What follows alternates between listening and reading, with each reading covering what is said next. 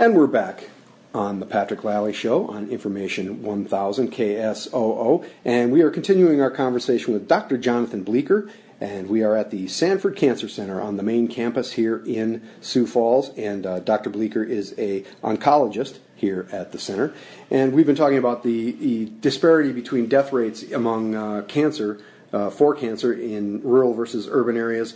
Um, uh, before we get back to that, and I want to talk about what the state's doing in terms of prevention programs, but uh, Dr. Bleeker, how do you, how did you, what's your road to Sanford? How did you end up here on, on the big main campus in Sioux Falls?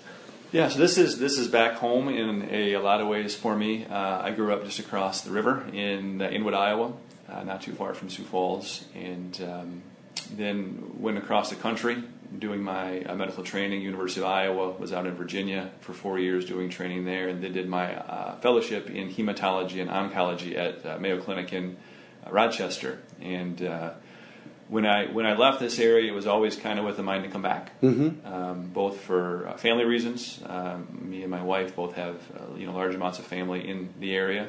I think there's also something um, very rewarding about being able to bring the knowledge, being able to bring the things that you learn back to the folks that you grew up with. And, um, so that, that has been great. You know, in, in, in our uh, line of business, we always say that we never want to see anyone that we know in the Yeah. clinic, of course. Yeah, yeah. Uh, but unfortunately, those things happen. Right. And I think um, being able to, you know, rekindle some of those connections that were lost when I was gone and, and being able to really serve the folks here um, has been great. Do you, uh, people must say to you, you say, well, what do you do? I'm a doctor. Well, what do you, what's your specialty? I'm a cancer doctor. Do they just go kind of pale? I mean, Uh, yes, that's, that's pretty accurate, actually. Uh, but even if it's just helping someone understand their diagnosis, uh, what their prognosis is, in some cases, the severity of that, um, and, and help them prepare for it. Yeah. Give them the information they need to, to live the best life they can for whatever time they have left. I think that's helping people. The, the progress that's been made in, in cancer research and, and treatment is phenomenal over just our lifetimes. You must be very excited about what the future holds for cancer, you know, treatment. Yeah, I think this is really a, a golden age.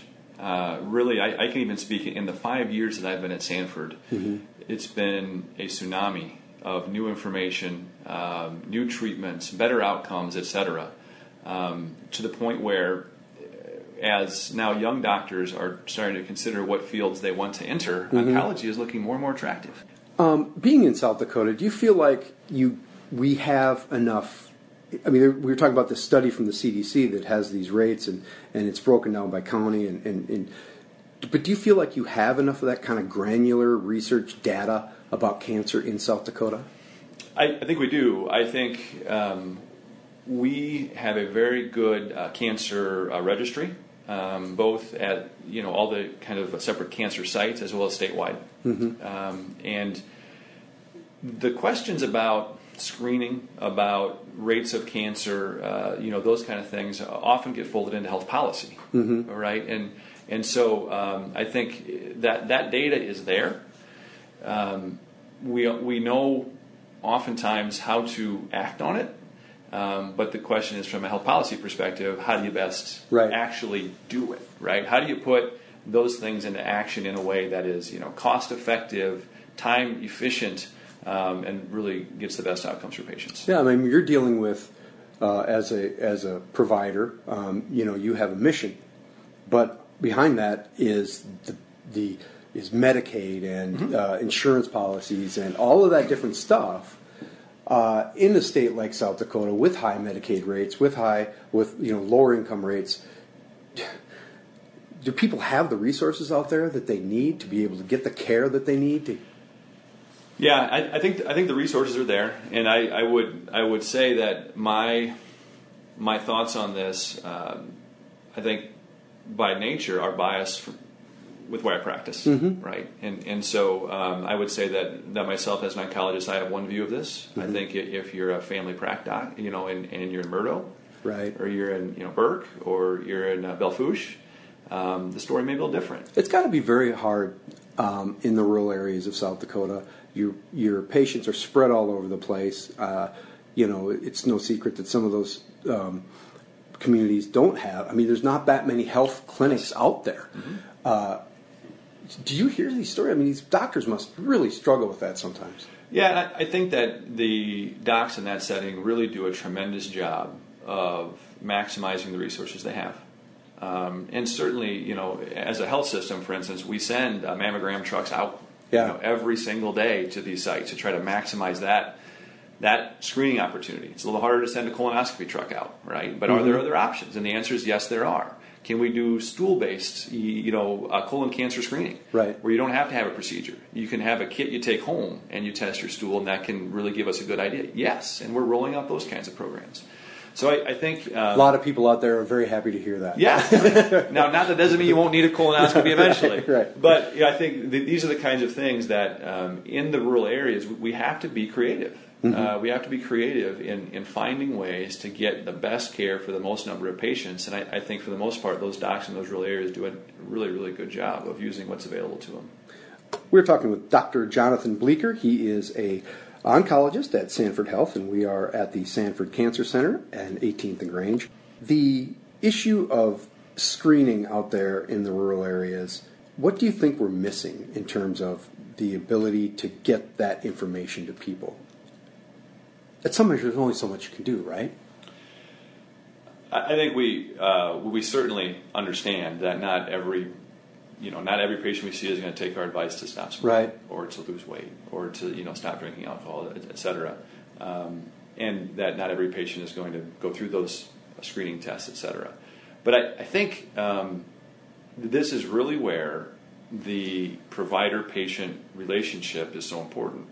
Um, whereas if if you're hearing from a from a doc that you know you've seen for the first time, hey, you really need to quit smoking, and uh, you've heard that from the you know eight other docs that have come through your small town clinic. Because you're going to hear it. That's the doctor's. Right. That's your job. But if, if, if you're hearing it from a, a, a different person every time, you don't have that relationship, then I think it's, it's less convincing. Um, where I think if, if you have patients that um, have, have built trust in a provider, uh, and that provider has the time, that's always another big issue, right? To really walk through why we think this is important and how much difference this can actually make.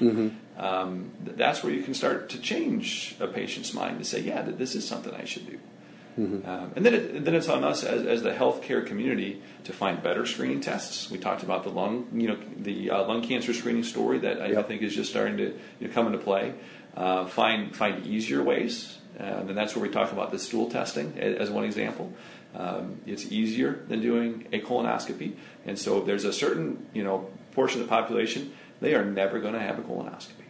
It does Right. not matter. They're not going to do it because of you know preconceived notions of, of, of how that's going to go. Can we can we do better? Can we give them another option? That goes across the board for Yeah. many different kinds of people. When oh, going back to the study from the CDC, which we've been talking about in terms of the disparities in death rates, which is really the the key point there.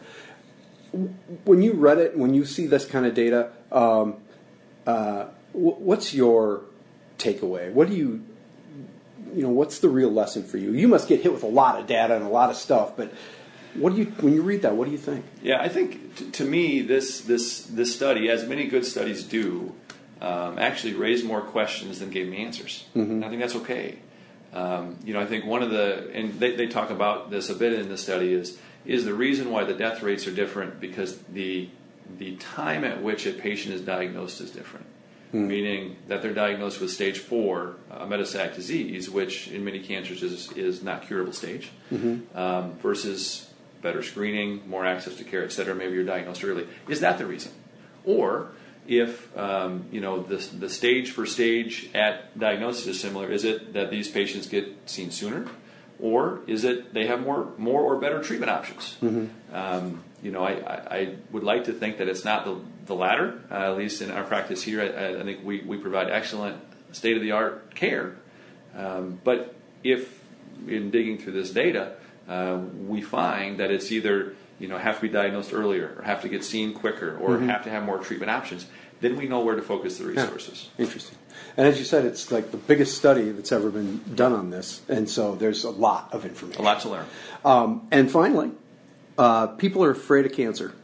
They just get afraid. What do you tell them? What do you? What's your message to people when you say, "I'm afraid I have cancer," or "I have, you know, I have it in my family," and you just they're afraid of the test. They're afraid of all of it. What's your message?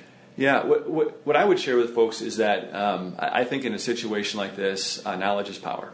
We can help to predict what your risk of a cancer may be, and then knowledge is power to learn what can you do to reduce that risk, right? And and um, these things aren't rocket science. We've talked about many of them. You know, don't smoke, maintain a healthy weight, drink alcohol, um, you know, not at all or in uh, moderation. Um, you know, be uh, physically active, right? Yep.